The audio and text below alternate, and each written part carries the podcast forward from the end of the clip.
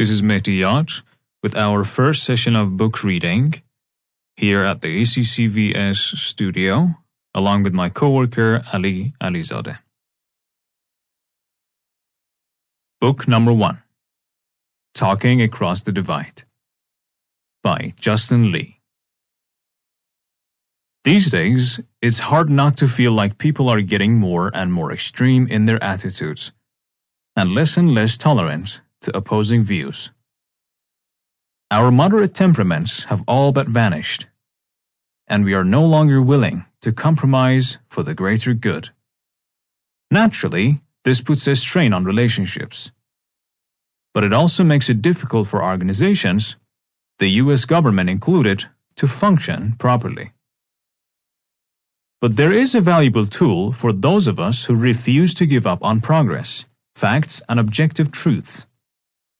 It's called strategic dialogue. And it's something that author Justin Lee has been fine tuning for the past 20 years.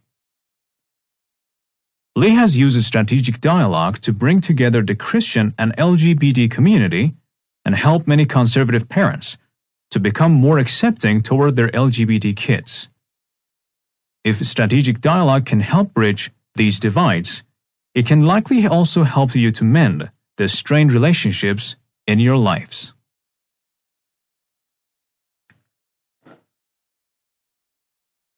To say that we live in a polarizing times would be putting it mildly.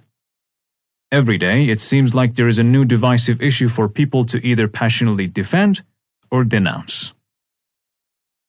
The political climate in many parts of the world has become fraught with tension and extremism.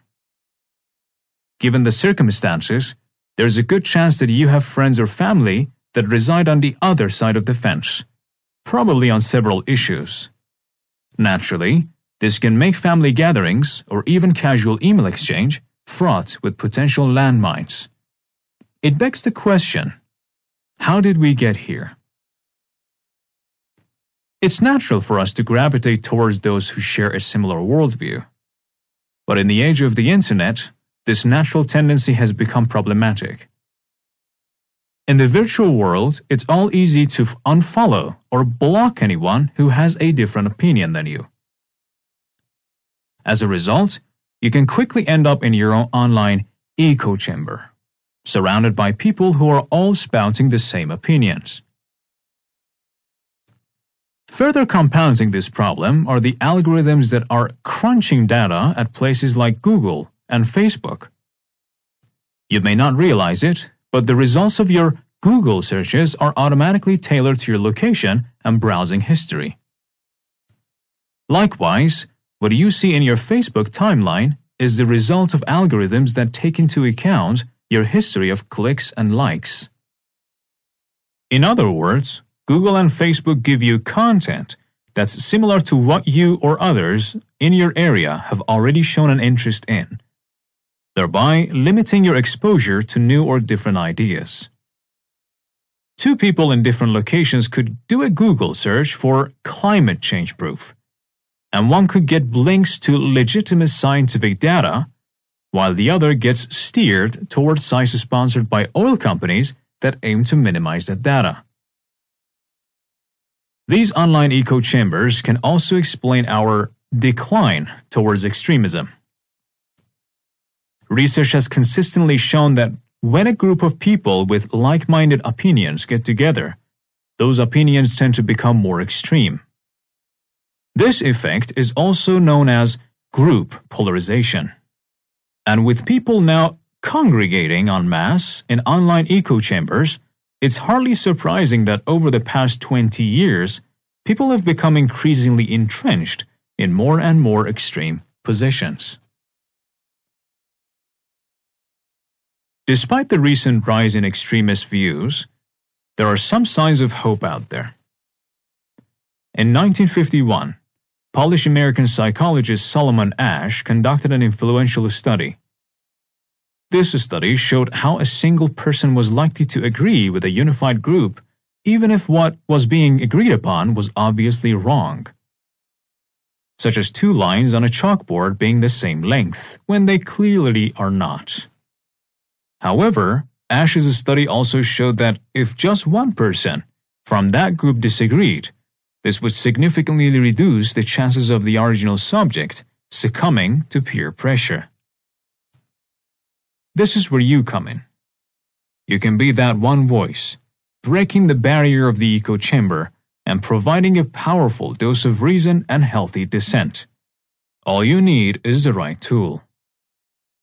More often than not, when someone tries to convince a person that they are wrong, an argument ensues.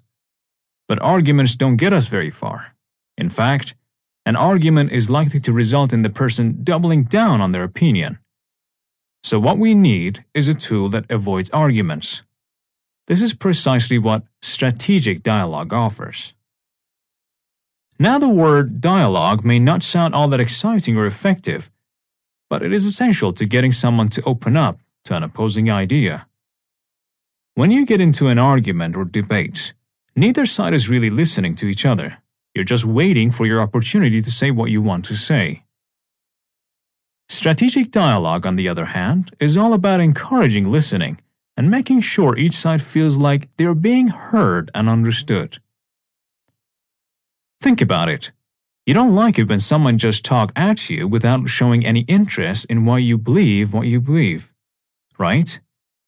This is exactly why we need a strategic dialogue. It takes into account all the elements that are required to create the kind of receptive, open minded environment that leads to real communication. If you're going to bring together two opposing ideas, this is the kind of environment you need to create.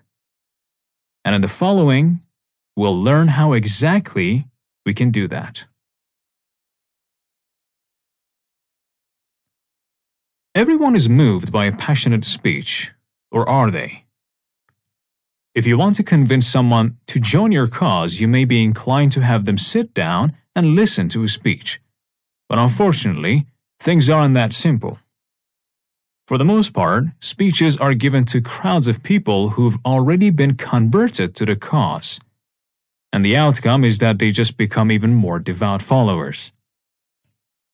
When you're dealing with someone who is in firm possession to your cause, the first thing you need to do is get them to open to the basic idea of listening to you. And in order to do that, you have to show that you are also willing to listen to them. This is how you set up your strategic dialogue. Strategic dialogue isn't just a matter of talking. As the name suggests, there is a strategy involved, and this is why preparation is its first place. One of the best ways to prepare is listen to what the other side has to say.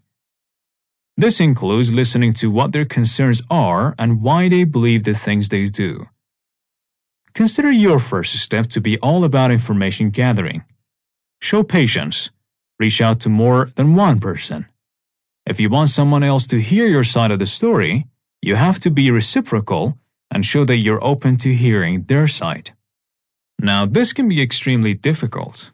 In many situations, whether it's regarding religion, LGBT rights, reproduction rights, or politics, both sides can feel passionate about their beliefs. As a result, being patient and listening to someone say the opposite of what you believe can be a real emotionally exhausting test. You may even feel that listening is in some way validating their opinions. But this isn't the case. You're simply making the effort to understand where the other side is coming from. And this is a strategy that will pay off for you in the end. An effective way to get a dialogue started and to change someone's mind is to prove that you've been listening by repeating back what someone else has said. People want to feel heard, and by repeating someone's story back to them, you're giving them that experience. It may sound simple, but when you hear your own story spoken loud by someone else, it's a powerful moment that will make you more willing to hear what else the person has to say. When someone fervently believes in an irrational idea, they're often not alone. Chances are there is a whole group of people out there believing the same thing, supporting one another, and keeping the bad idea alive. This is often a problem because whenever a person becomes faithful to a group, it can be difficult to get that person to go against the group's doctrine. It will be up to you to break through the team loyalty without scaring them away. The key to clearing team loyalties is once again listening. So find out what draws people to the group in question. But more specifically, find out what drew the person you're in dialogue with to the group. This will emphasize the distinction between their group identity and their individual identity.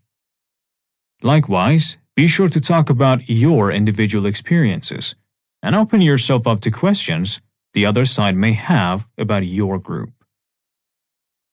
It's important to get personal because people who want to be accepted in a group still want to be seen as individuals. Exploiting our urge for individualism is an effective way to counter the barrier of team loyalty.